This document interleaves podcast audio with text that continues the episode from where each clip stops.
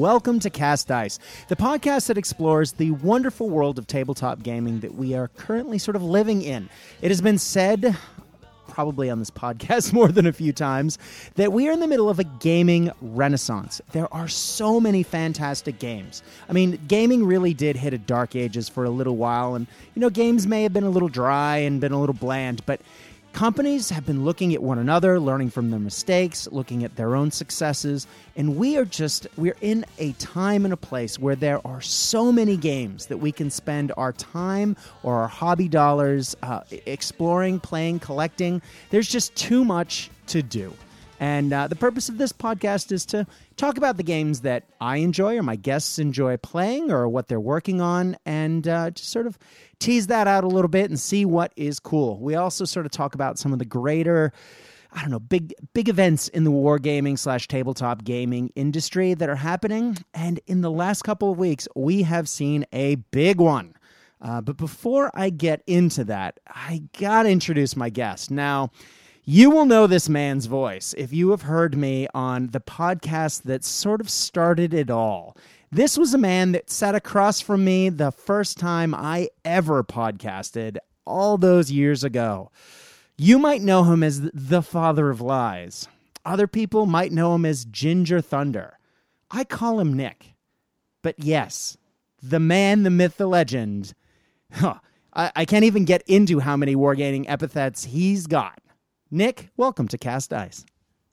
Thanks, Brad. Thanks for having me. No worries. Now, for those of you who don't know, um, Nick and I are on a podcast that has recently sort of come back to life. Nick, where can they find our voices?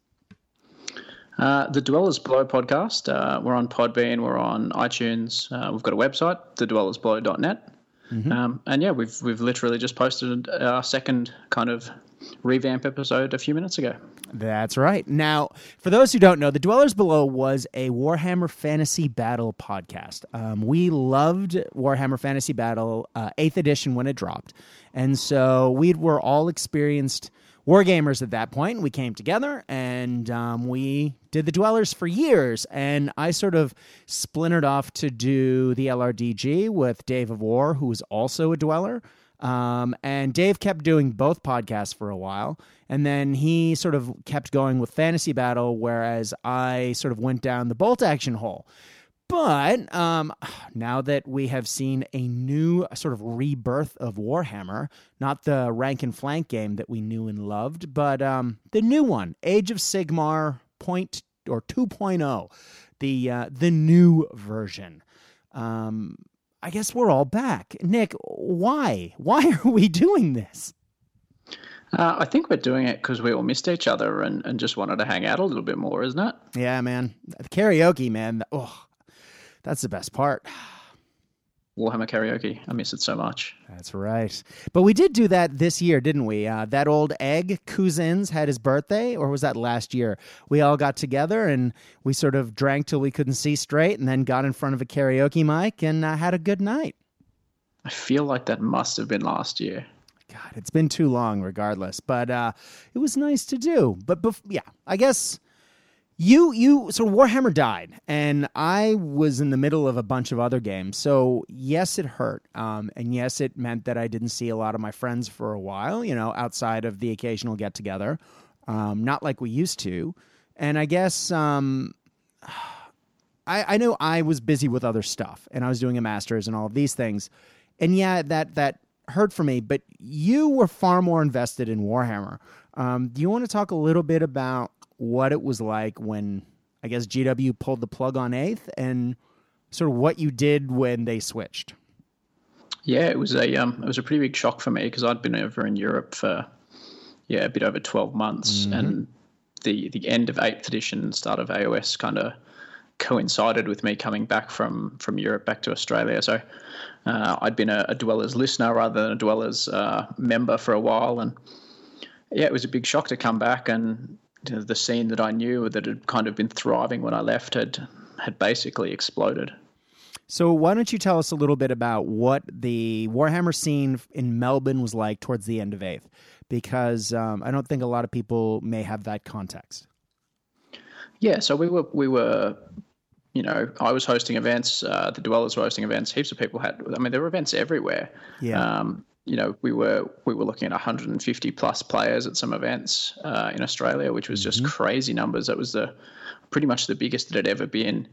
Um, so it was in a really great spot. It was growing. There was the community was awesome. The you know the the weekends weren't just tournaments. They were they were just gaming weekends where everyone just came to hang out and, and chill out together. And it was just amazing what what the, the, the place the scene was in. And yeah, then I came back and it was all kind of all kind of gone.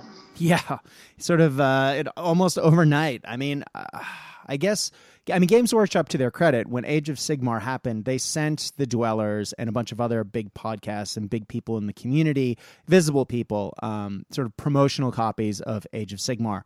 Um, not the four page rule thing that they gave out for free, um, the actual, some of the models, um, some of the big, pretty books um, to get people, you know, to, I guess to maintain people's enthusiasm despite, you know, massive change. Uh, but I don't know. I sat down with Dave of War. Um, I know that he was playing a lot with Nick Gentili, and I know we got together with Kuzans, um, and we, we, you know, we did our best to really kick the tires. I mean, we tried to play that game, and it was tough. Um, uh, because when Age of Sigmar originally dropped, they didn't have points. Uh, it was just hard to get a fair or even a fun game. You wanted, I mean, it's not that you're trying to play cutthroat um, Warhammer, uh, you know, trying to curb stomp your opponent. You're just looking for a, a fair game. You don't want one person or the other to feel like they've just gotten nuked off the table without having a shot. Um, and when point values disappeared and every unit in the game changed and the game itself radically changed, it was just kind of hard to do. Um, now, we did that for weeks at this end before we eventually just gave up and went on to our separate games. Um, but I know the UK was far more proactive with uh, coming up with comp packs and different ways to sort of even out the field so people could get a good, fun, fair game. And I know that you were kind of moving between the two when that happened. Um, did, were you part of that process or did you sort of miss that and come back to just after everything sort of the wheels fell off so to speak um, so i was running uh, an event in australia pretty soon after i got back so i remember mm. i was over uh, over over there and I was still organising the event and, and doing the pre work, and, and we were doing a, a comp pack for it. And a lot of the Dwellers guys had a bit of input in that, and we got some sort of respected community members to, to give us the input on that. But in the end, like, no one wanted to play the event. Mm. So we, we, we put the effort into into balancing and, and doing what we could. But I think we all knew that the rank and flank was a big part of why we played Warhammer. And mm. so even though we we'd come up with a comp pack that probably would have helped curb the excesses of the you know release day Age of Sigmar, the um the game still wasn't really what we wanted to play at the time. Yeah, it was a it was it was a pretty big change. I mean, to look at what came out of the death of Warhammer, um, and in some cases, you know, we didn't necessarily see the end of Warhammer coming. Um, so people were still building grand armies, dumping huge amounts of money into the quote unquote end times. Um, and, and I guess in retrospect, it's easy to look back and say, oh, yeah, they're killing Warhammer. Um, but I don't think we actually knew what that meant until it happened. Um, did you have a better sense of that in the UK? Uh, no, certainly not. I I remember we all knew something was coming, and you know, for months people were spreading rumors and trying to figure out what the what the information was, and there were some links, and I think I remember someone posting up like a screaming bell with a round base, yeah. and it was photoshopped, but it and it and it was just a troll, but it ended up, you know, turns out they were trolling themselves, weren't they? Because that's yeah. exactly what happened. But eh, you know, everyone kind of lost their collective minds over that for a little while, and yeah, it was no one knew exactly what was ha- going to happen. And I remember I was I was in Germany at the time, and I, I stayed up because the the release was AM in in New Zealand, I think, which mm-hmm. meant it mm-hmm. was late at night in Germany. And I remember staying up till one or two in the morning, waiting for the release. The rules went live. I remember reading through the rules and just kind of reading through half the rules and just sitting there yeah. staring at the my computer screen, thinking, "Geez, you know what what what's happened where's where's my game gone yeah. you know is this, is this it and um, yeah, that was a it was a pretty rough night. yeah. Um, now we've talked about how you are, you know, you were a big, uh, you're a big name in at least in local and probably international as well. Um, Warhammer. I don't know if I'd say that. but- Well, I yeah, people know a lot of people know who you are, um, and for great reason. You have a slew of trophies um, of every shape, form, variety. Uh, from events of all sizes. Um, I still remember the first time we played uh, back when I was a super competitive 40k player, and I was trying to jump over to fantasy because the uh, the competitive uh, 40k wasn't wanging my twang, so to speak, anymore. To quote Ted Nugent, um, but I think I played you, and you were 15. Um, to, it was a long time ago. yeah, I think I was 14. It was Yeah. 14 or 15, yeah. And uh, you know, I, I lined up ac- across you. A friend of mine, uh, the old Rick Vav, was running an event, um, and he's like, "Yeah, you know, you should come by. You got paint some painted armies." So I brought my army out, and I kind of knew what I was doing. I thought, and then yeah, I got absolutely blowed off the table by a fourteen-year-old. Um, and this, of course, is a million years ago. Like what, fifteen some odd years ago? Um, and eh, yeah, it was like, oh, you had one of the most analytical analytical brains of a of a kid that age. As a primary school teacher, I know a lot of you know preteens slash early teens, and uh, you know just the way that you looked at the table and the way you know I've I've joked around in the past that sometimes when you play these games, you look at the table and it's pretty and there's gorgeous terrain and painted models and it's nice, but as soon as the game starts, it's like you know the the numbers start falling in front of your eyes and the sort of the matrix appears and all you're looking at is like you know the probability in the game and you know who's going to make the charge and all that and all the prettiness falls away i'm pretty sure that you never saw the pretty, you never saw the pretty table you like perpetually lived in the matrix It's probably why I had no friends in high school, eh? oh come on um i can think of at least one leopold that uh, we can talk about anyway Yeah, um that's true. Yeah, but no, let's let's talk about that because you are a very analytical player, and you have been to a lot of the the Masters events. Um, you've been around the block. You know your stuff. Um, and I don't bring this up necessarily to uh, inflate your head, but when we start talking about whether or not Age of Sigmar has legs, whether or not Age of Sigmar is a playable game, uh, I'm sort of, I guess I'm throwing it out to the listeners. I'm throwing them out some information and sort of laying the footwork of who you are. Um, if you say this game works, it works.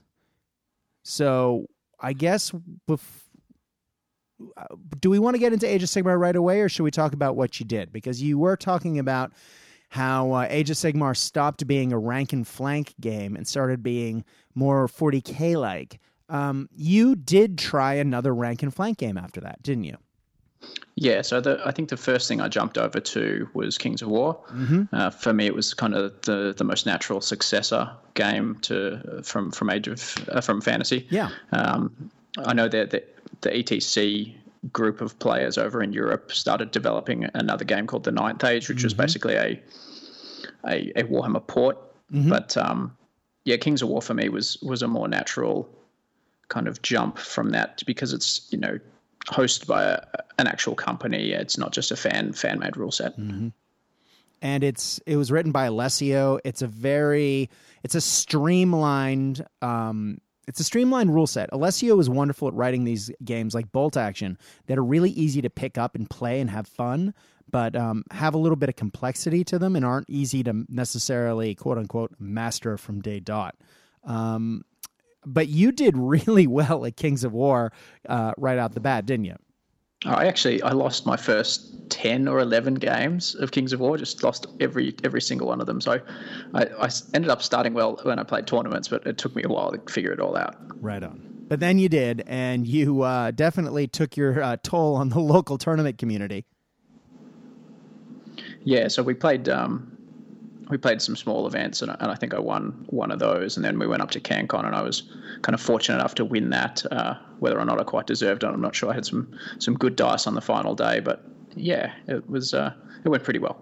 Nice. Um, but there was something that was missing, wasn't there? Because I we talked a lot around that time, or a little bit after that, and um, you you said you enjoyed playing Kings of War, but there was something keeping you from sort of jumping in whole hog. Do you want to talk a little bit about that?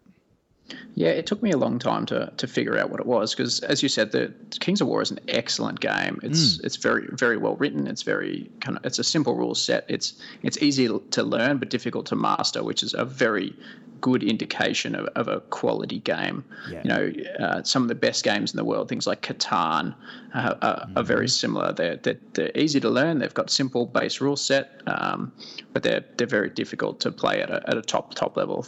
Uh, games like Carcassonne and that kind of thing. So Kings of War appealed in that respect because it, it was a lot simpler to learn than, than Warhammer Fantasy ever was. Mm-hmm. But it, yeah, there was something missing, and it was kind of for me. It was that it's hard to describe. It's sort of the soul that, that Warhammer always had, the character, mm-hmm. and I think some of that comes from the fluff background that that Workshop built up over the years and years and years, and and some of it came from the fact that they just they weren't all about balance. Yeah you know, Kings of War is a very balanced game. It's a very well balanced game. It's it's an excellent tournament game. It's it's by far if we're if we're looking purely for a competitive tournament miniatures game, it is a better game than almost everything else out there. I'd agree with that. It is really well done. Um, but uh, as you say, it's it's missing that fluff and flavor. I mean, it's almost as though Kings of War is, I mean, they a lot of the armies are intentionally built. Kings of War, uh, whatever version we're currently on, is it two? Um, it was built to sort of it'll dropped about the same time that Warhammer Fantasy died, and it was sort of built to scoop up the fantasy players in the community that were looking for a rank and flank game. So a ton of the armies that are written were written solely so that every in almost every race you could reproduce almost every unit on the table that you had in 8th edition fantasy, you can put on the table in Kings of War really simply.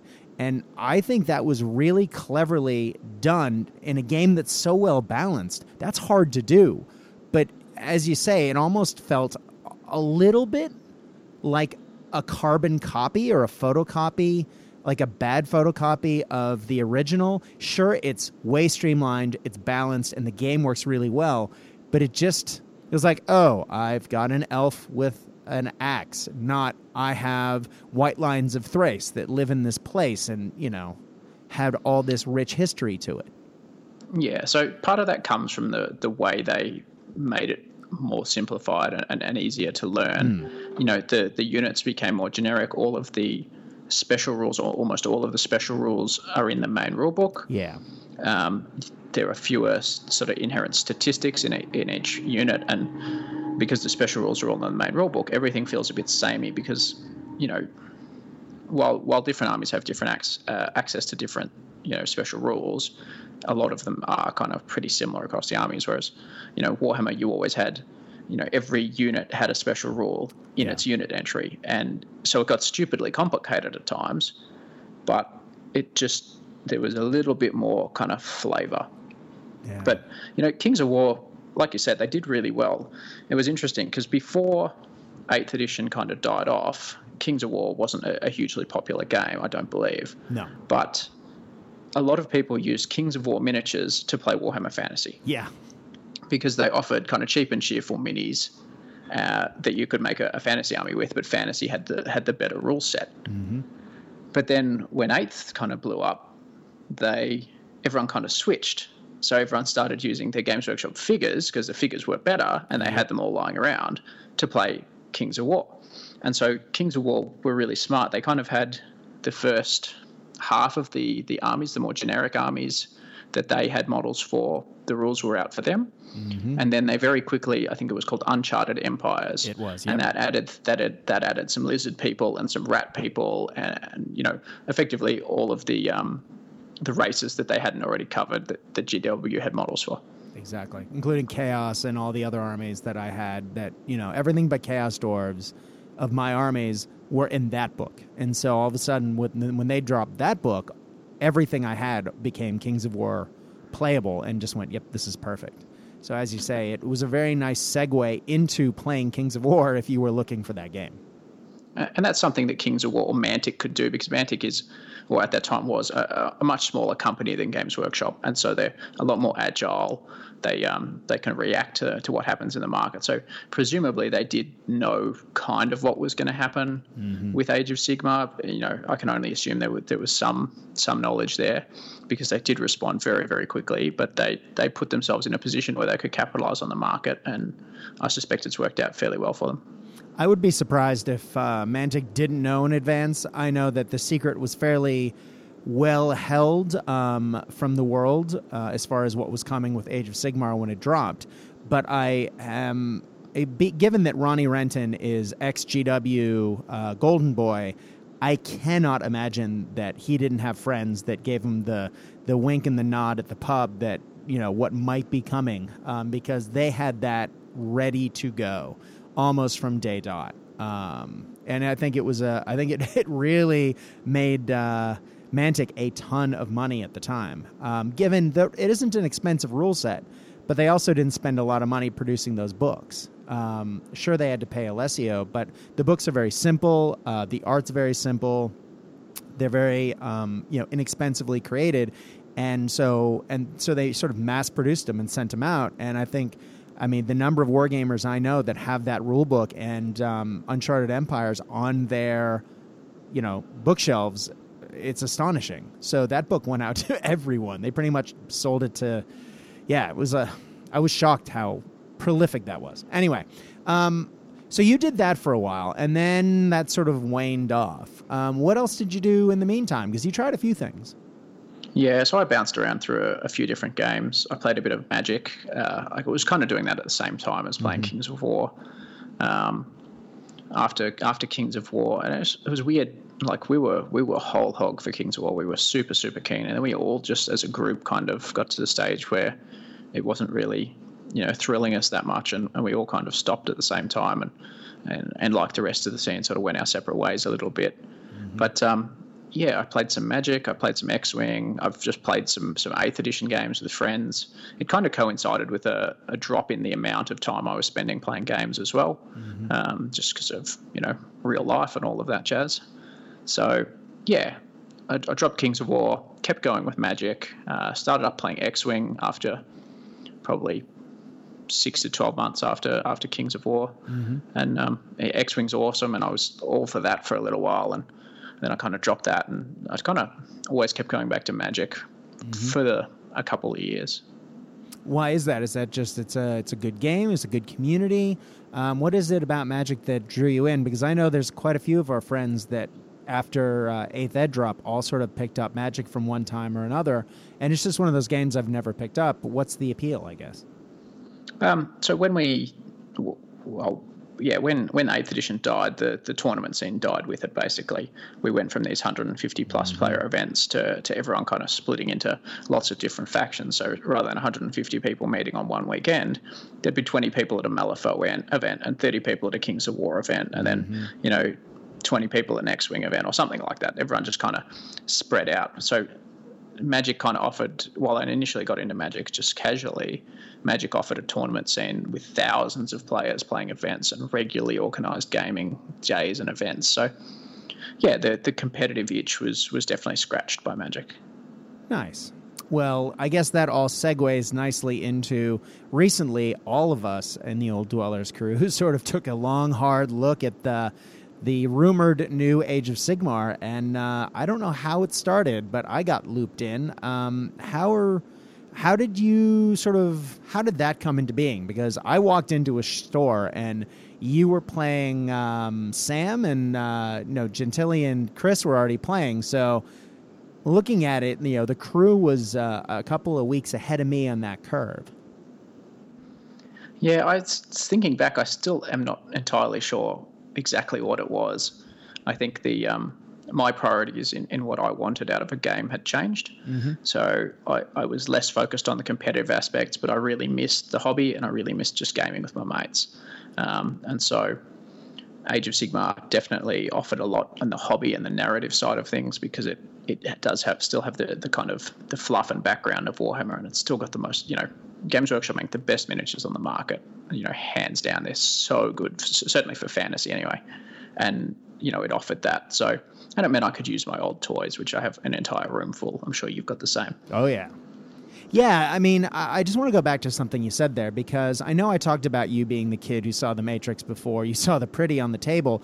You were one of the most not competitive in a bad way, not like you're curb stomping puppies to, you know, win trophies, but you are one of the most analytical wargamers, as I said. But, you know, whenever I played against you, it was like, oh my God, you're thinking three moves ahead of me um, in fantasy battle anyway. And I'm sure you're like that in other games. But for you to say, you know what, maybe I don't need to play this wicked competitively, uh, I'm looking for more of a narrative game. Um, I mean, I went through that journey myself when I was hyper competitive with 40k and was going to a lot of the big events and taking home some some gold. But I mean, you my my trophy rack was nice. Your trophy rack is unbelievable.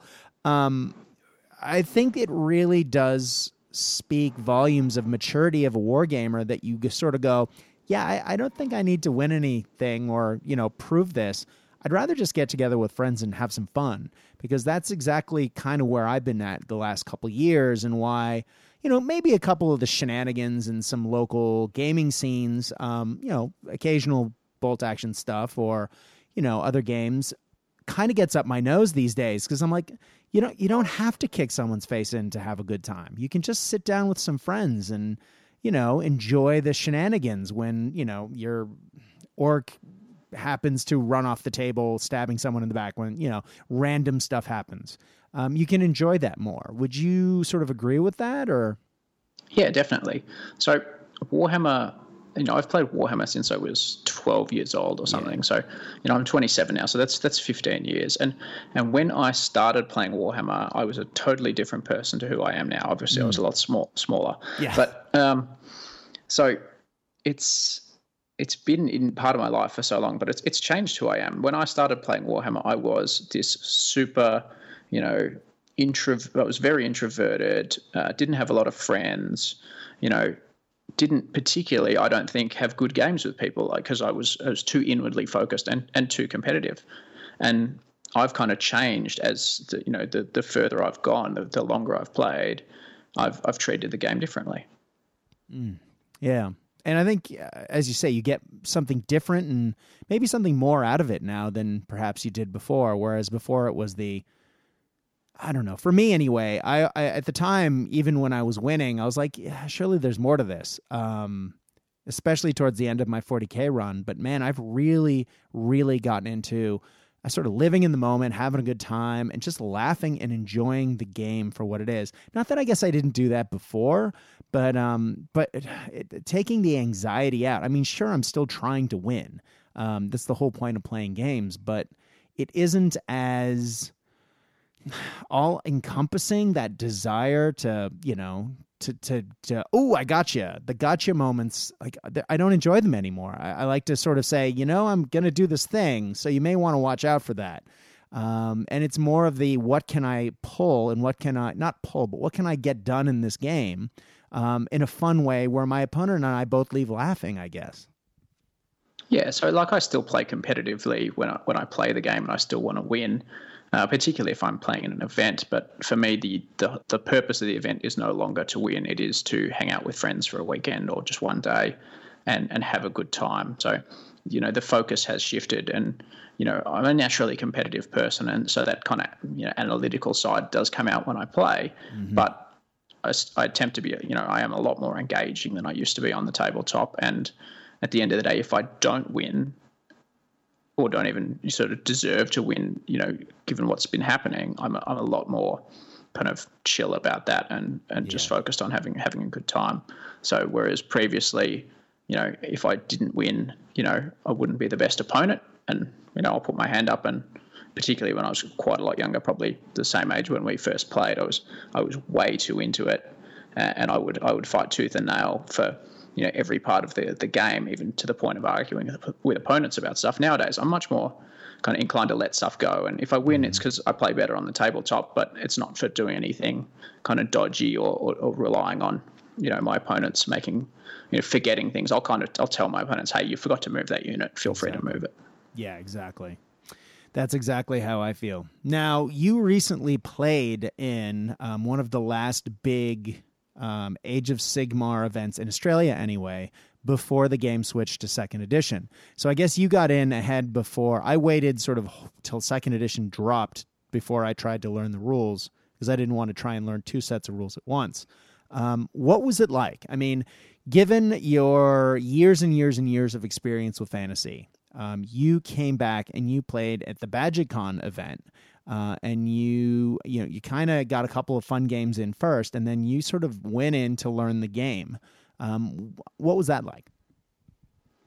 Uh, it was it was different. It was it was it kind of reminded me of when I started playing Kings of War again, but um, in this case, I had even less sort of idea of what I was doing as back then.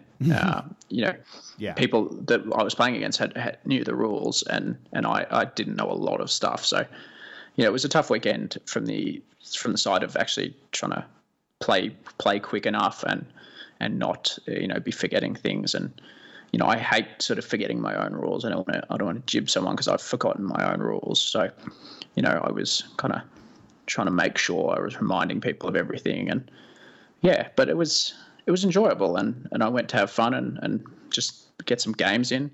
Uh, you know, like you, I was kind of more drawn to AOS two than AOS one, but I just started playing a bit earlier because it you know it motivates me to play when I play events, and yeah. I just thought let's just dive in and play an event. Yeah, definitely. And you took Lizardmen, who are now called Seraphon. Um, now, Lizardmen are one of those books, or Seraphon's one of those um, one of those lists, I should say, um, so for those of you who don't know how Age of Sigmar sort of changed the Warhammer game, a lot of the old quote unquote armies, the army books that we knew and loved, um, were broken into pieces. Um, Empire, for example, are broken into like four or five different factions. Uh, dwarves are broken into multiple factions. Dark elves are broken into at least four factions that I can think of. Um, and but I'm no expert on this at the moment. Uh, so Lizardmen, though, or Seraphon, I guess, are all kind of still together. Did that make your transitioning to Age of Sigmar easier? Because I know that uh, with a lot of my armies, I have a lot of painted miniatures for Fantasy Battle, uh, but I only have like two thirds of an army ever because some of the stuff has been either the point values have changed, so the stuff I have isn't a whole army anymore, or um, I can't align certain models with other models, uh, and so I just don't have enough to actually field an army. You sort of don't have that problem, do you? No. So yeah, it definitely helped that the the lizardmen were all still kind of one army. Mm-hmm. Uh, they were the last army that I'd painted in eighth edition. Uh, so and I had quite a lot of figures. Um, but yeah, I was able to use basically what I used in eighth edition uh, and ported over with you know relative degrees of success.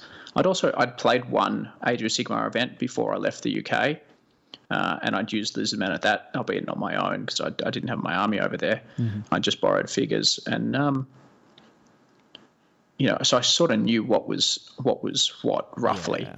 You know, the the rules were pretty much the same. Obviously, Age of Sigmar had come a long way between 20, 2014 or 2015 and, and 2018. Mm-hmm. But uh, I still roughly knew what was what. And yeah, so I just used that. Nice. And one of the things that you say how the game has come a long way because when it first came out, it was literally four pages, um, and then there was you could go to the Games Workshop website and click on a unit in their store, and then download a page of rules for each unit. So the game itself had four pages of rules, and then each unit had its own sort of set of rules that you could find, and so you built your army out of those things. I guess what what changed it all was the um, introduction of the General's Handbook, um, which included point values. Thank God for everything in the game. Um, which have then been edited twice since then in successive annual general handbooks, um, which is great. I, I love that every year we get a different rotating um, evolving set of points to sort of balance things, um, or at least try to.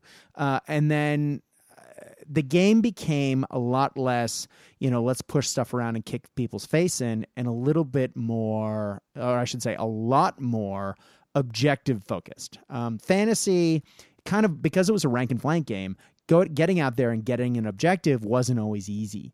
Um, it, those missions don't always work particularly well um, because of the way the mechanics for movement worked. Kings of War did it to a degree, but Age of Sigmar sort of has taken it to that next level with objective grabbing.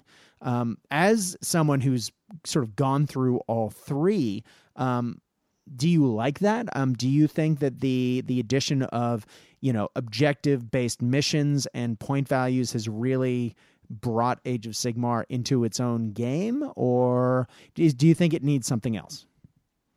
Yeah, it, it makes a massive difference. Uh, Warhammer Fantasy could get away with just playing that sort of pitched battle scenario every mm-hmm. time because the game rewarded use of the entire table. It rewarded getting into the flanks, getting into the rear, mm-hmm. a lot more so than than skirmish game like Age of Sigmar. Yeah, because you know, in Age of Sigmar, there's, there's while there are benefits to to getting concaves and good angles of, of approach on things, everything is is a bit more kind of th- not th- yeah three dimensional in the way it moves. You know, everything can move forward or back at the same speed, whereas in fantasy, there was definitely forwards and then sideways and, and backwards were, were more difficult. So, you know, it prioritized faster units going around the flanks and stuff like that. So, mm. in in fantasy, you were you were rewarded for, for good play using the entire tabletop for the most part. Mm-hmm. Whereas in Age of Sigmar, particularly initially, if you weren't using any scenarios, there was there was not a great deal of kind of intricacy in the movement. It was a lot of you know, and they got a bit of criticism for the game just being just a, a big mush into the middle of the table. Yeah, but by spreading objectives around, that is far less likely to happen now. Yeah, exactly, and and particularly in this new General's Handbook that's recently been released, there's some really cool scenarios with with moving objectives. Some objectives that can only be taken by heroes or you know, wizards, and then some objectives that are, reward large monsters and some that reward larger units. Which in in and of itself it almost causes. Um, it causes players to self comp when they're army building, doesn't it? Because one of the things that we saw in 8th edition fantasy and previous editions before that was the necessity for comp sometimes where you would um, because it was just as you said one mission or a variation of that one mission which was killing as many of your opponent's models as possible um, people really just fine-tuned their lists and typically because point values didn't largely change either. Um, people knew what things did. People knew what the efficiencies were, and they fine tuned, fine tuned, fine tuned, fine tuned. And so um, it was sometimes hard as a casual player to step into some of those events. Um, I knew that sometimes I would be, you know, I, I, would joke that I would like to lose my first couple of games so I, could have fun pe- playing people my speed um, on the kids' tables in the back of the, you know, in the back of the venue because, uh, you know, I just wasn't at the cutting edge of army building and efficiencies. Um, by by encouraging you to take different unit types for the missions, Age of Sigmar really does sort of reward a generalist list, doesn't it? That that's far less the case. Yeah, I think there's still an element to just taking the best thing possible, mm-hmm. and, there there are a lot of units that probably don't get used. Mm-hmm. But um, I, you know, it's a, it's a tough one to answer, given that I haven't played a, a great deal of Age of Sigmar at this stage. Mm.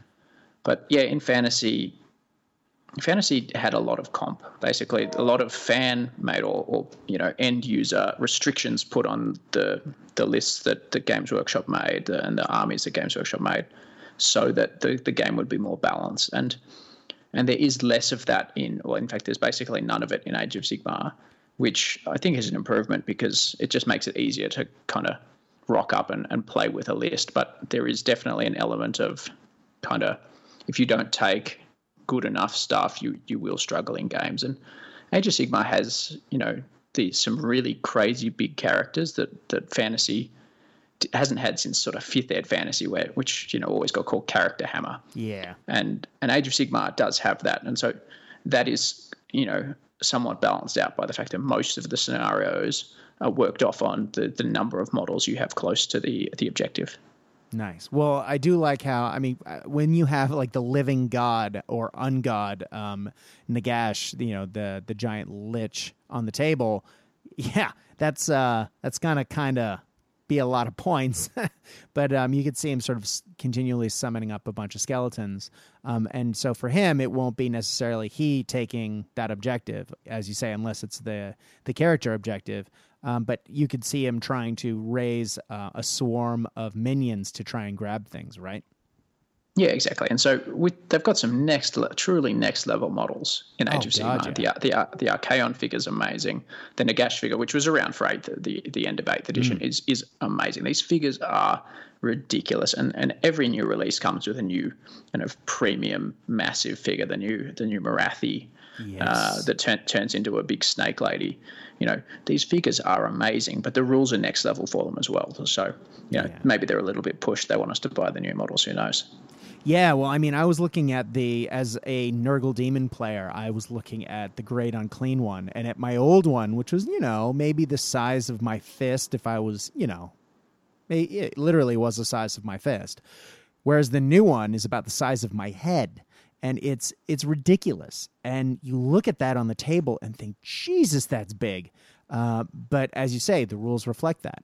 Um, what's kind of funny though is um, they they're both the same model now. Um, and so some of the old models that are kind of small don't necessarily reflect the big crazy rules, but I suppose you could put them on the new bases because Age of Sigmar recommends certain base sizes for different units.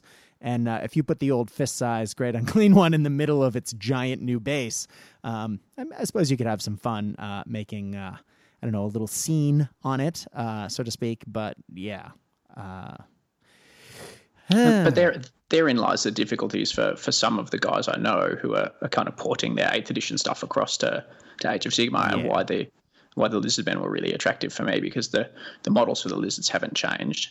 Uh, so I could use all my stuff, and it didn't look totally out of place within its own army.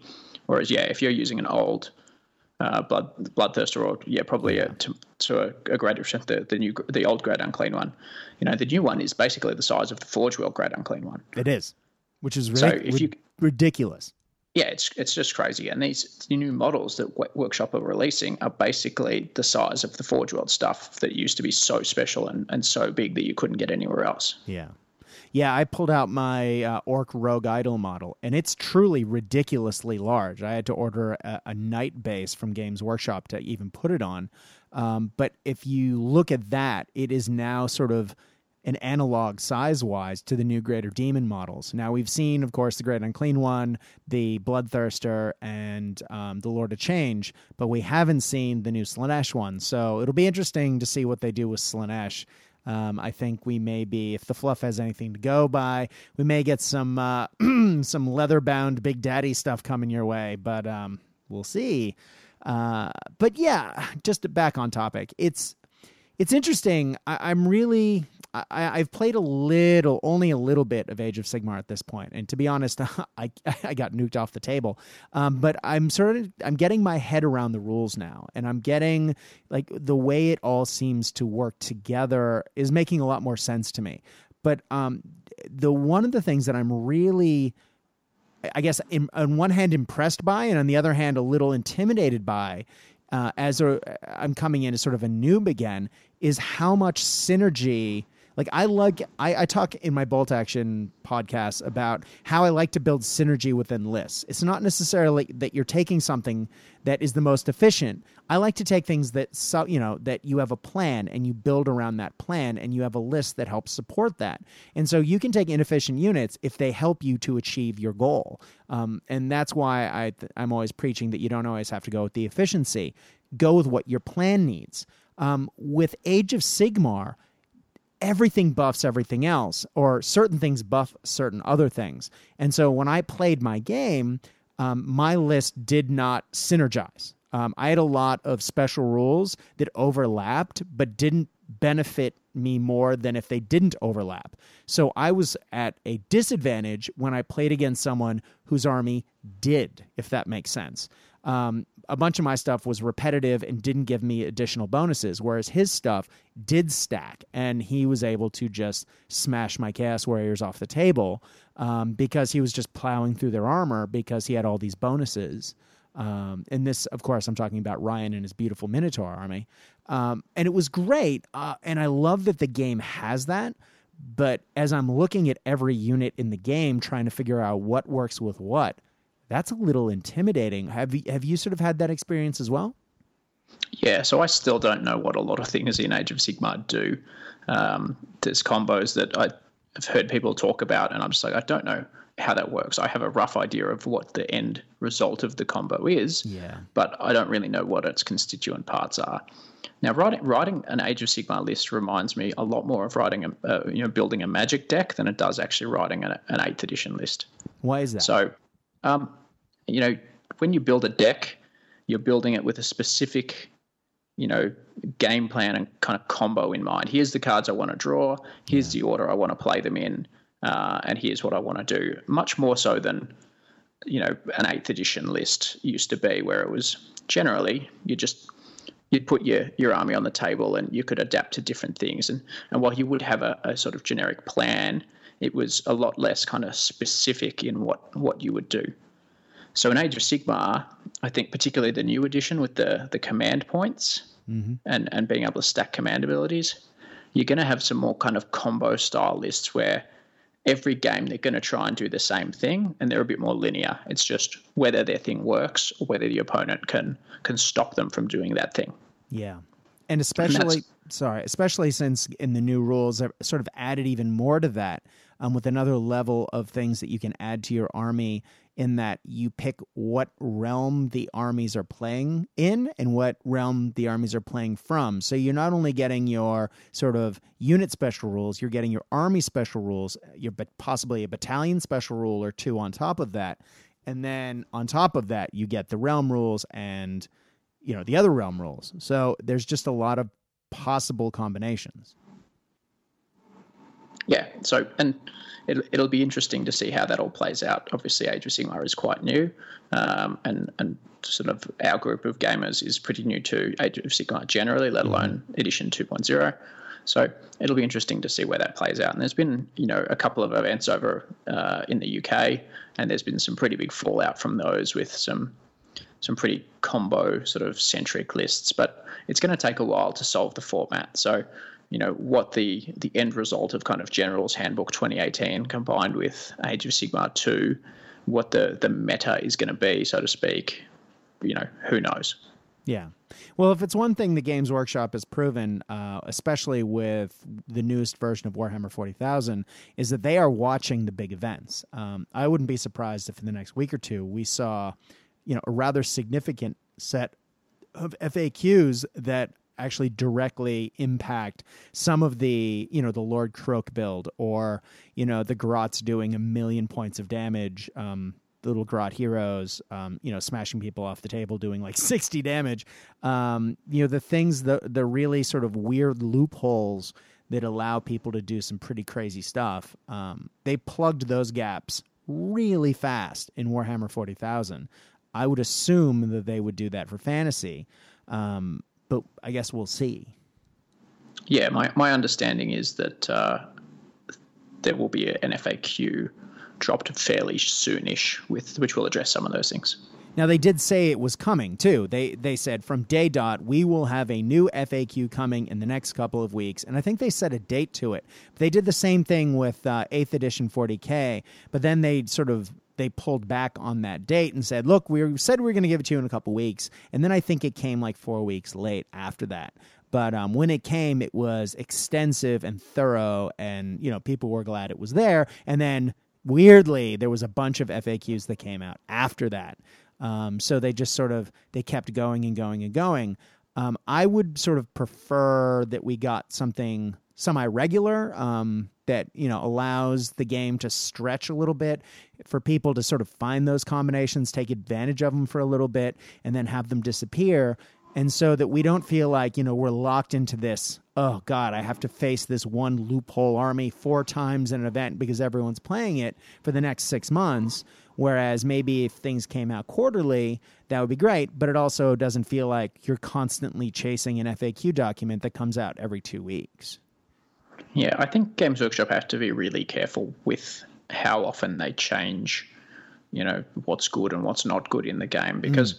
not everyone has the kind of collections that we've got, and, and even our collections are now smaller than they were because a lot of our stuff is not kind of relevant in Age of Sigmar. Yep. And it's something we talked about on the the most recent Dwellers episode, is the the social contract that that gamers have with Games Workshop and and what they expect to get out of the things they purchase. So I know back when you know for the you know probably for a good 10 years while I was playing I kind of expected to always be able to use my figures and I think people don't expect that what they purchase from Games Workshop will be kind of invalidated anytime soon. So, whereas with something like Magic, uh, you know, the the meta in Magic and the the format changes every uh, sort of quarter, I think it is, uh, depending on which format of Magic you play, obviously. But you know, the, the the format changes, which means the cards that you use are change, and what's mm-hmm. good changes, which means you need to update what you've got. Now, if we had to update our armies every quarter, I probably wouldn't play Age of Sigmar because it costs a lot. Yeah, I was gonna say I'm just thinking about how much because I had I bought a few units to supplement what I already had my existing armies, and just I am astonished at how expensive Games Workshop models are. Now they they've really done an excellent job of mitigating that with their new start collecting boxes, um, which if you take all the models in them and put them together and then you add them up, you get a ridiculous discount, which is something the Games Workshop never did previously. But it's still a lot of money. Um, and as you say, to have if you know a lot of those models become invalid pretty quickly, um, or you need to constantly switch, that's going to really burn a lot of people because Games Workshop, as they said, they've always been the Rolls Royce of miniatures, but it it costs the Rolls Royce. It's you get the quality, but you're paying for it. Um, and if you constantly have to buy new stuff, that's just going to suck. Yeah, and if you think of the the person who's only got one army and they've they've kind of a, new, a newish player, they've built this army, they've started painting it, you know, they're really happy with it. They go to some tournaments, they have a great time, and then just suddenly you know if their army gets changed or the, the rules get changed and their mm-hmm. and their army gets kind of invalidated as a as an army you know they're potentially given budgets and stuff might not ever come back so workshop have to be really careful with how often they update the format uh, but i suspect they they kind of know which line they can tread given that they've had so many years to perfect their release schedules and how often they turn over new armies yeah and they're and they generally are playtesting things better than ever, uh, especially for Age of Sigmar. They really seem to have thought about how things work. Now, clearly, there's been a few things that they've missed, um, but from what I've read, that may have come down to some deadline pushing at the last minute. Um, but it is a game that was really thought through, and I, I got to say, after this sort of when Age of Sigmar dropped, we got, of course, the four pages, which I keep talking about. But we got, you know, we got a fair bit of fluff describing what this universe is. And Games Workshop really went out of their way to create this gaming universe where it's, you know, all these realms and your little blobs of reality floating around in them. And, you know, there are cities within these places. But it was really free and open. And it was this great, they sort of opened the universe to their players and said, you can do anything you want and here's just a few guidelines. But then players were like, I don't know what fits in this universe anymore. Um, is this work anymore? Does it not from a fluff standpoint? And so it's really nice with Age of Sigmar version 2. Um, I've been reading the the first 200 pages of the rule book um, the last couple days, which is all fluff. It's all pictures of and diagrams of what realms might look like and where how they're sort of work in relation to one another, um, and just tells you about who's living in each place. Um, and I just actually get a feel for the place now, whereas before, it just sort of felt I don't want to say half-assed, but it, it didn't feel fleshed out. Does that make sense? Yeah, but I mean, it, it's it takes a lot to get back to the level of background that uh, that Warhammer had. Agreed. And, and, Games Workshop had. And if you think the the 40k narrative has been building for so long, and the fantasy narrative had been building for so long, and and they did just kind of nuke nuke the planet. You know, the yeah. whole world, the whole world was was gone. So, you know, it was always going to take them a little bit of time. Um, but because they they were always releasing, you know, Black Library books, the new rule books with the fluff in them every every uh, like battle tome Mm-hmm. had had extra fluff for each army in it. So yeah, I think it was always going to take some time to build up that level of depth, but I think we're getting there. And it's also interesting, um, like Konflikt '47, uh, Age of Sigmar has been doing something that's really interesting that traditionally Games Workshop never did before. Games Workshop's always been sort of, we've created this universe. It's five minutes to midnight, especially in Warhammer 40,000. It's always sort of like right before the end of the world. Um, and what Age of Sigmar is doing now uh, is actually the narrative is advancing. It's it's ticking forward. Things happen that have consequences. Um, uh, with the new box set, I think we've jumped forward a hundred years, and all of a sudden, you know, different factions have conquered different places. Some of the main characters that we've known have died. Some new ones have sort of come in. So it's it's it's an idea that the games that you have might have consequence. Um, maybe some of these campaigns that they they hold that people play in. Um, it's just it's a really interesting game and environment to sort of rejoin after our hiatus to see where it is now. Would you agree? Yeah, they really they really kick that off with the end times when they effectively started cycling out Fantasy Eighth Edition. Yeah. So you know, we had that same very static storyline for a long time in Warhammer, like a long, long time. It was Yeah. always the same point in time, and then suddenly they did the end times, and in inside of twelve months, they pu- published four major kind of releases with a lot of fluff in them mm-hmm. and, and heaps and heaps of stuff changed and all these characters did things and got killed or moved around and alliances changed and suddenly Tyrion who'd been the, the kind of the high high king at the elves the high prince of the the high elves for so long was was suddenly a dark elf and Malekith who was the leader of the dark elves was suddenly a high elf and everything got kind of flipped up and shook around and it was just amazing everyone was so excited about the end times because you know the fluff just kicked into absolute overdrive and i think it's really cool that while it's not going at the same pace there's still kind of forward sort of fluff movement Agreed. Yeah, and and it ties in with um, how the games are played on the tabletop as well. So it's it's it's immersive. It's nice. It's it really does give us that feel of um, you know being part of that universe, which you know sometimes in Warhammer Fantasy.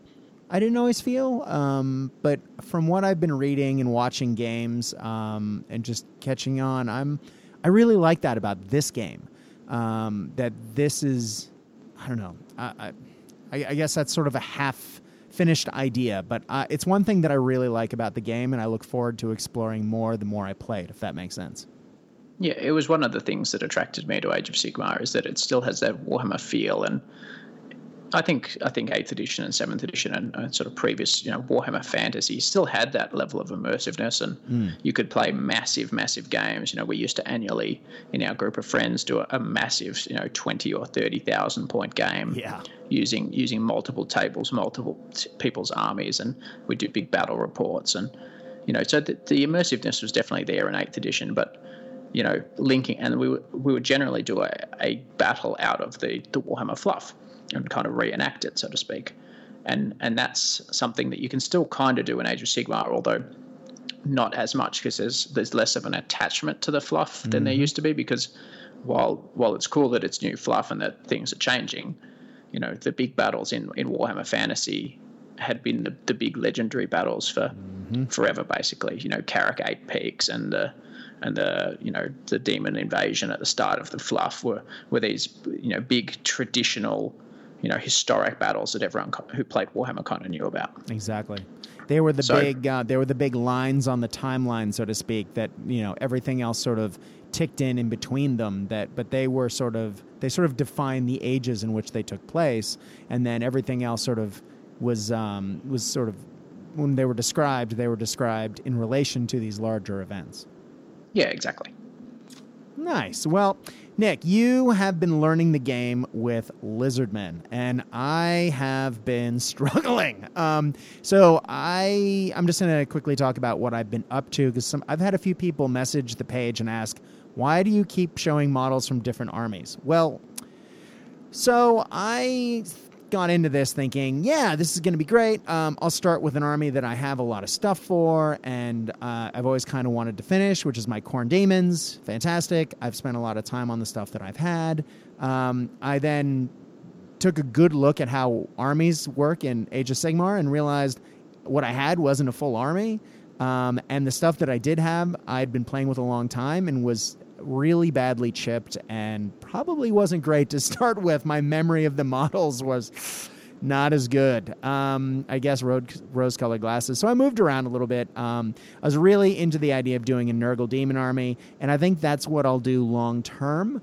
But I need something to get on the table in the meantime. Um, and so I was I was romancing the idea of my old orcs and goblins because I can put that on the table including the Rogue Idol, which I talked about earlier, which is like a giant rock monster. Um, it's a Forge World model. It's one of the biggest, silliest things I own, and it's never been put together. Um, and I uh, and I hear a few people in the background going, "Ha ha ha!" Brad and his uh, you know silly army, a pile of miniatures that no one's ever built. Um, but I really want to put that guy on the table sometime the more I looked at how Age of Sigmar works, um, I thought I would stick with an army that has a book um, that is more recent, um, that's a little more fleshed out rules wise. Um, not because I'm looking for something to be, you know, a great power choice, um, because I'm trying to sort of get my head around all phases of the game and where things are at now, not where they were when Age of Sigmar sort of first came in, if that makes sense. Um, so I took my old witch elf, sorry, my Dark Eldar witches. Um, now they're not the current models; they're the older ones that look like um, gladiators. Uh, whereas if you look at them closely, and I've you know we used to joke about it at the time um, that I would you know that they almost look fantasy like fantasy models. Um, and on the last dwellers I was on before the you know before Eighth Edition died, I talked about how I was going to turn that army into a witch elf army by cutting the pistols off, um, and I collected all the bits I needed to do it, um, and then the game died, and so I never actually followed through on that. Um, but that I think is where I've been at for the last week or two. I've been taking a pile of models that I already owned and I added some new models to it and then kit bashed the old model, old models and new models together to make a bunch of the new units. Um, because some of those things I am just not paying for. Um, the official models are ridiculous. Um, so I'm really happy with where my army is at. Um, I just need to. I have just about everything built. I need to now um, finish the basing, prime, and then get painting because uh, I'm not sure if you are going to be available. I know you may have had a work thing on that weekend, but I am playing in the Green Dragon GT, which, sorry, God, I did it again. Uh, the Blue Dragon GT at Good Games. Um, God, I knew it. Um, at, uh, at Good Games, a couple of blocks away from my house in August. I am very excited um, I am just now a little nervous looking at how much I probably have to paint between now and then.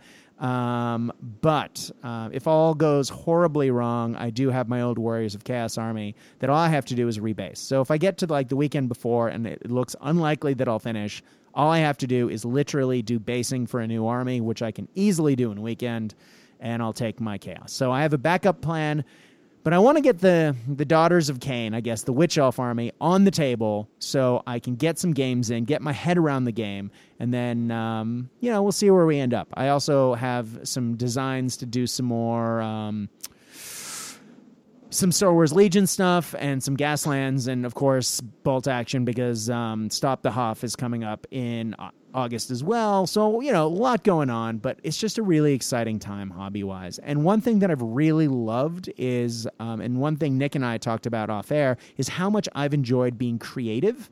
Um, because with bolt action, I, I have gotten you know creative with some of my lists. I've gotten creative with some of my models. I've kit bashed some stuff. I've done a little tiny bit of sculpting on miniatures here and there, and adding vehicle parts, and you know having 3D printed stuff added. But at the end of the day, it's still World War II. I, you know, took bits from five different kits, bashed them together, and then sculpted snake lady bottoms for you know 10 models the other day and put them all together. And it took a really long time to do but at the end i look at it and think this is a model that no one else will have. No one else will have one that looks exactly like mine.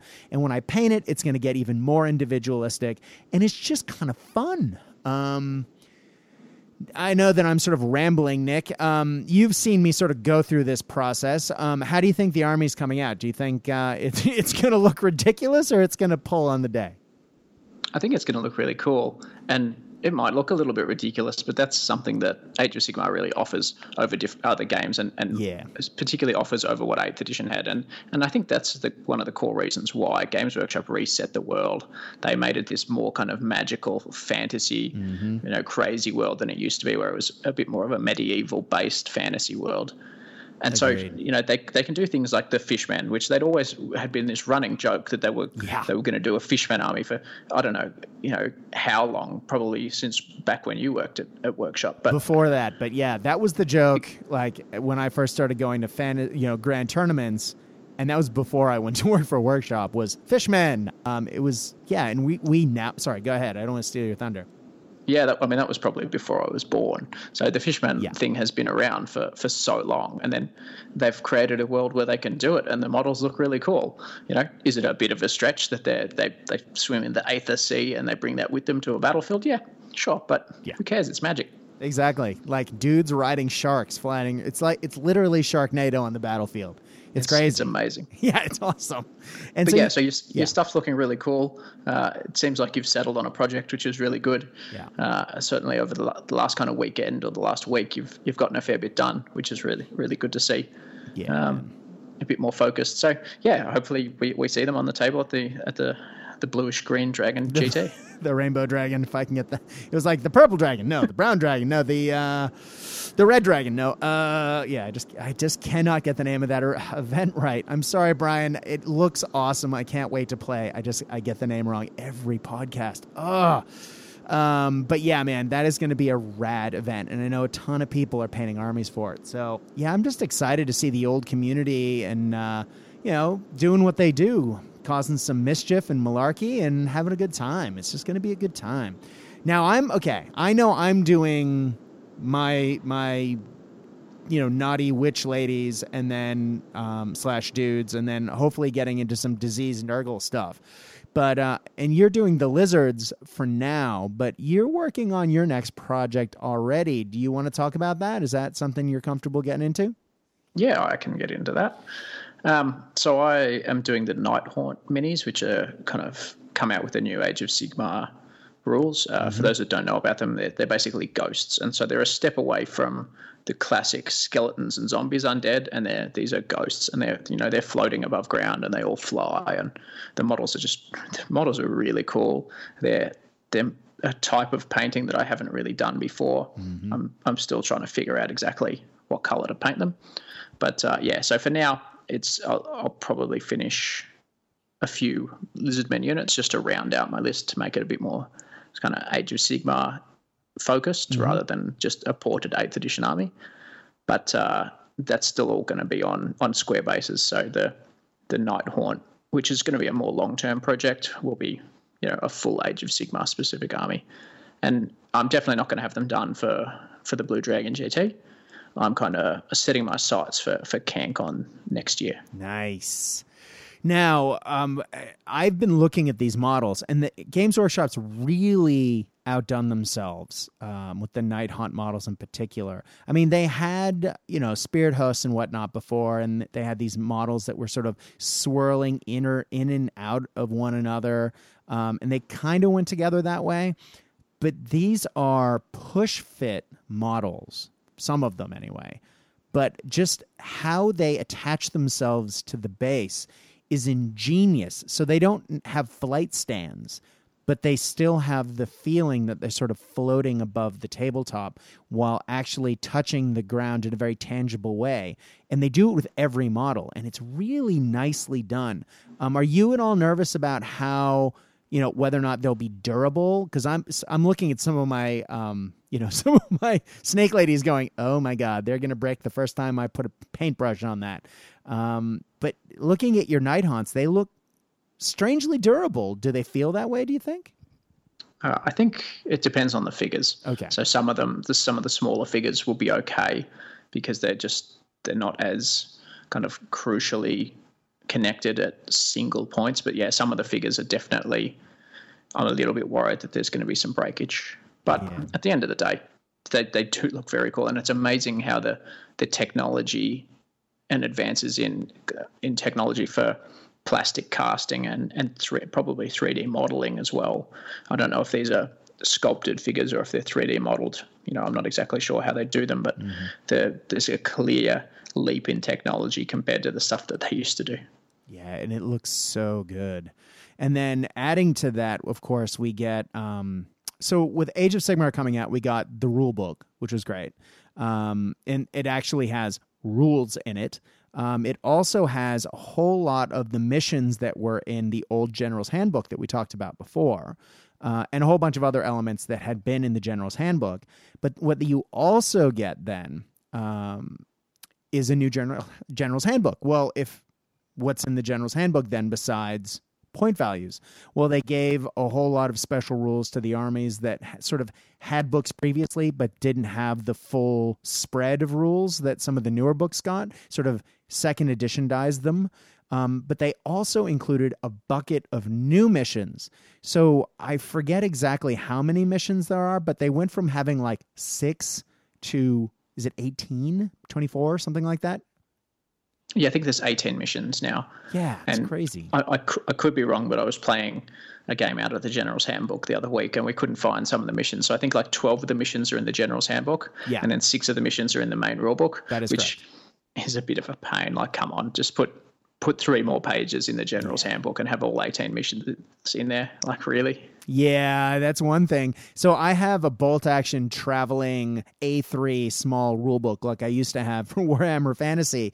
Um, and, you know, for some other games, you get those little thin rules. And for, you know, Star Wars Legion, it's a photo, it's a, you know, 40 page photocopy and things like that. So I'm used to thinner rule books. Now I get this thing out, this, this rule book, the basic rules hundreds of pages hardback it weighs as much as you know my shoulder bag normally does fully loaded by itself.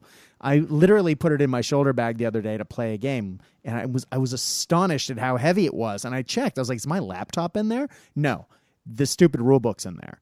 Um, but then of course you get the general's handbook but there's a third book and that was one thing that people were a little critical of right off the bat. It was, well, why are we getting three? Why can't we have one? Well, I like that we have the General's Handbook and that it evolves and it changes. So I'm I don't have a problem with that. The thing, the third book that people are talking about, of course, is Malign Sorcery.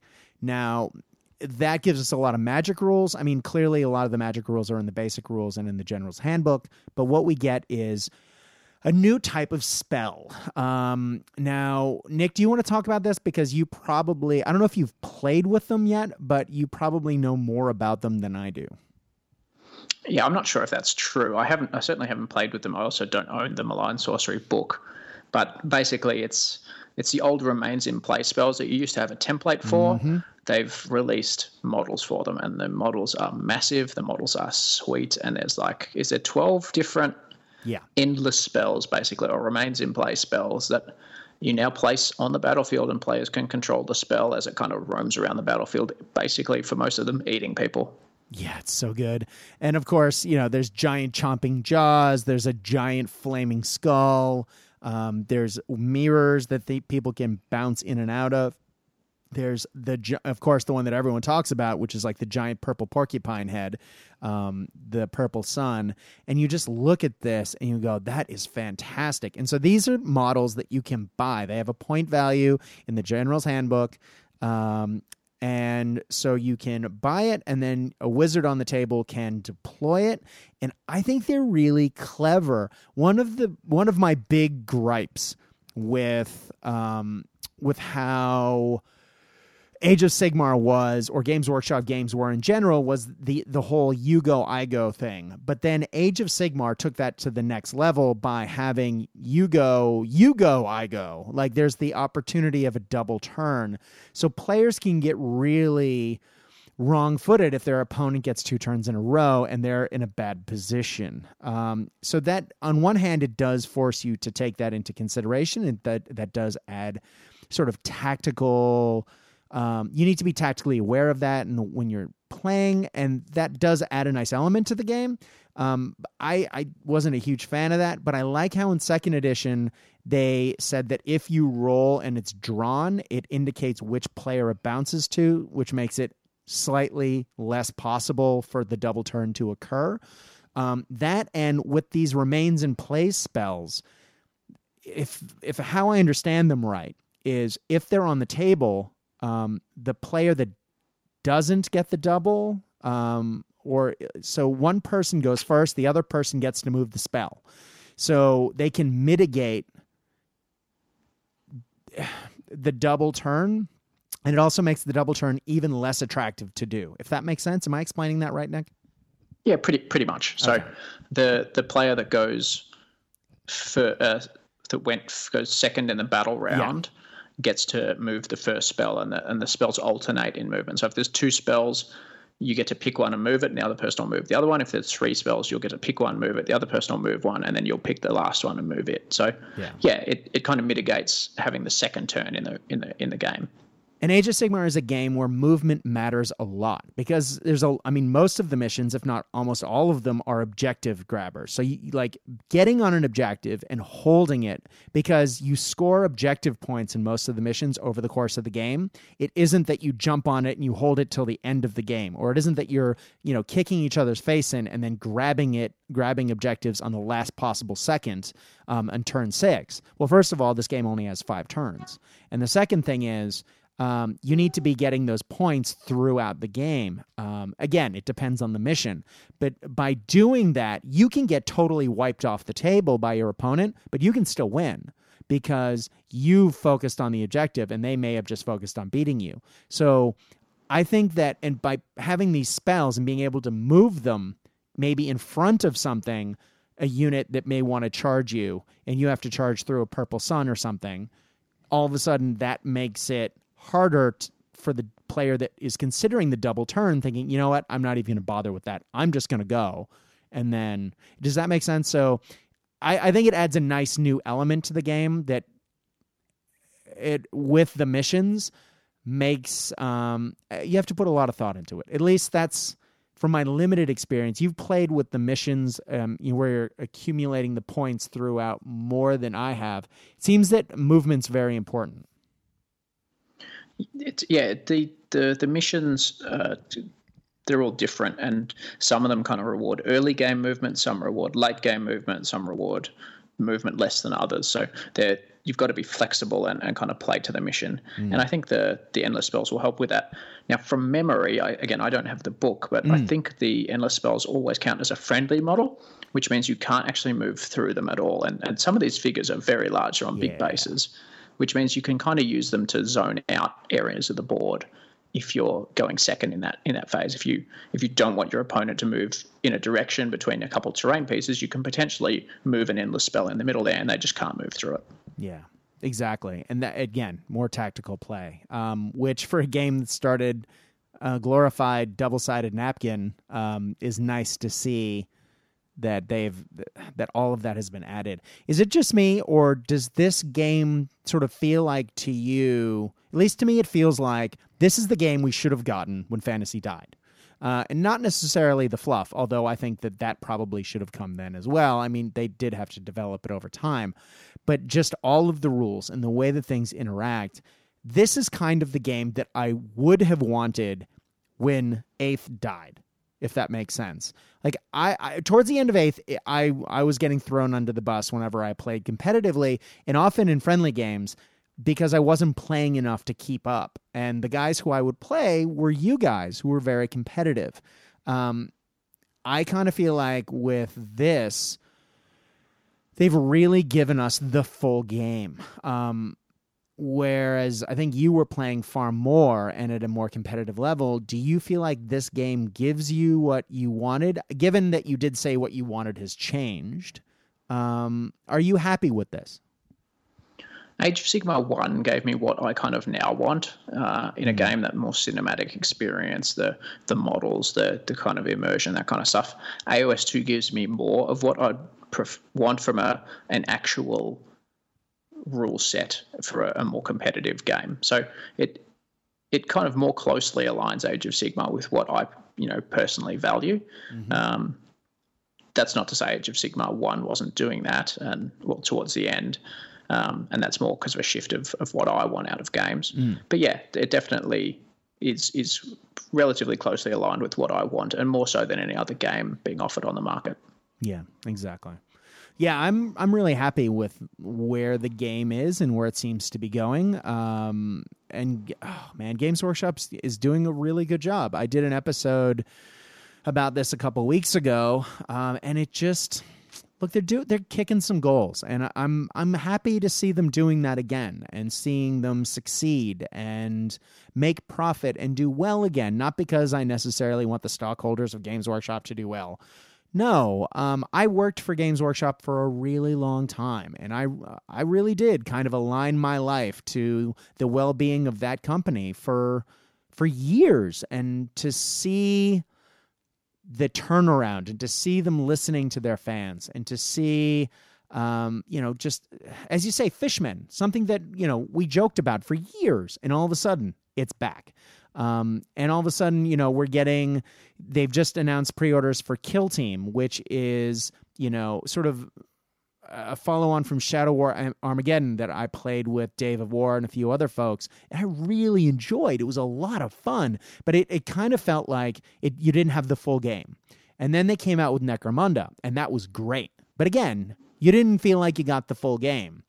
Kill Team, from what they're advertising, I haven't read the rules, I haven't played it yet, I'm definitely not going to buy that box set after buying into Age of Sigmar, but that looks good. Um, and it looks like my kind of game. I already have at least six kill teams in a case. I don't have to paint a single model. I can just play. And it's on a 22 by 36 inch board. So you can play it on a coffee table. And it just seems like they're going out of their way to make their games more accessible, to make them more fun, um, and to give the fans what they want. So, look, I'm pretty happy with how everything's going, and I'm really looking forward to playing in the Blue Dragon GT um, in a couple. we got there. Yeah. Oh God, it only took a month. Um, in um, what four or five weeks. Um, and yeah, man, just hanging out with the community and seeing where people are at with this. Um, I, I'm I'm keen. I guess uh, before we roll out, Nick, is there anything else you sort of want to conclude with as far as uh, get where Games Workshop's going? Um, I know that you didn't work for the company, but you this was also a large part of your life for a really long time, and I don't want to sort of belittle that by saying, "Well, you didn't work for the company," if that makes sense.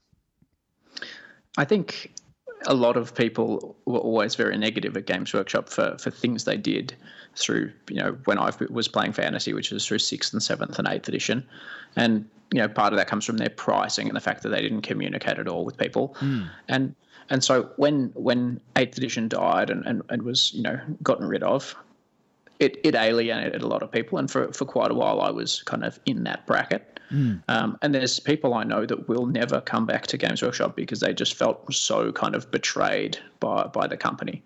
But for me, I never had that kind of crazy loyalty to the company itself. I just loved the game. Mm-hmm. Um, I was one of those guys. I, while I played some of the specialist games and, and kind of dabbled in 40k sort of early on, my my main game was was just Warhammer Fantasy. So that was that was my real attachment. And so when that went away, I kind of detached and went went, went elsewhere. But mm. I've kind of come back and I could I kind of recognise that the the community interaction that Games Workshop are now doing is a very good thing, and it's it's definitely helping, and it's getting people like me back on side with the company that that three years ago were were not feeling very good about Games Workshop, and I think at the end of the day, you kind of said it. It's about the community. It's about playing games with our mates, with meeting new people.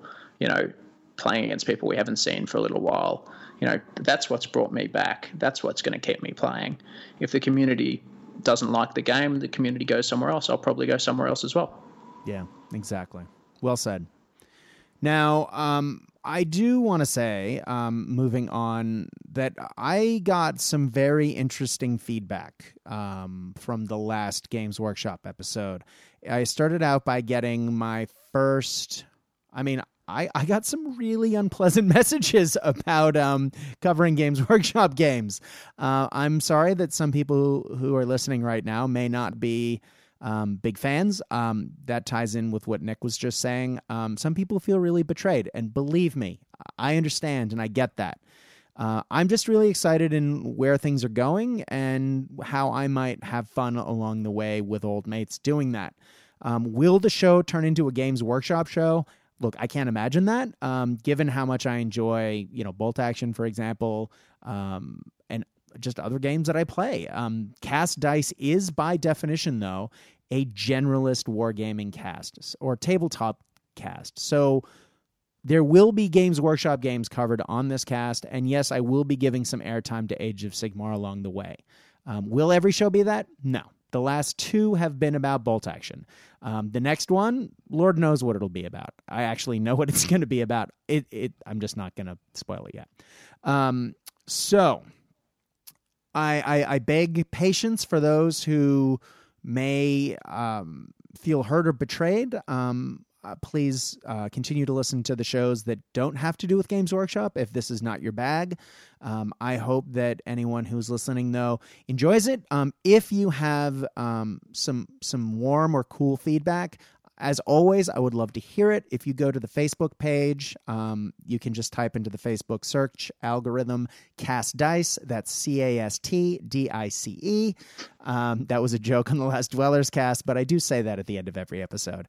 Um, if you go in there, you'll find a webpage called The Land of Misfit Toys slash the home of the Cast Dice podcast. That is my webpage. That's my. Um, my hobby progress page, just message there. You'll always get me. My name's Brad, um, and I would love to hear from you. I do actually also need to acknowledge quite a few people who have sort of had a similar journey to me. Um, and um, Mark, who's on the last GW cast, we were talking about the company in general, um, and sort of feels similarly like to give things a go. I got some really great feedback from people I'd never heard from um, before previously. You said they really enjoyed those shows. So, um, again, we're to explore the gaming industry as it changes. Um, there's some great stuff out there, and um, hopefully, you'll enjoy the ride that we take. But I think that takes us to the end of this episode. Before I do the sign off, I have to say, Nick, it has been a pleasure podcasting with you today, sir. Thank you for coming on. Thank you for having me. Anytime, brother. Literally anytime. And uh post dragon of whatever color it is. Just kidding, blue. um, post that, we will definitely have to uh, touch base and talk shop um, because I will definitely have a head full of um, numbers and ideas and craziness. I'm sure that will need to be explored, and I hope you will be a part of that. Can't wait. Boom. Well, ladies and gentlemen, as always, I hope that no matter what, your beverages stay cold as ice, your dice roll red hot. But no matter what you are doing, no matter who you are doing it with, I hope that you are having fun.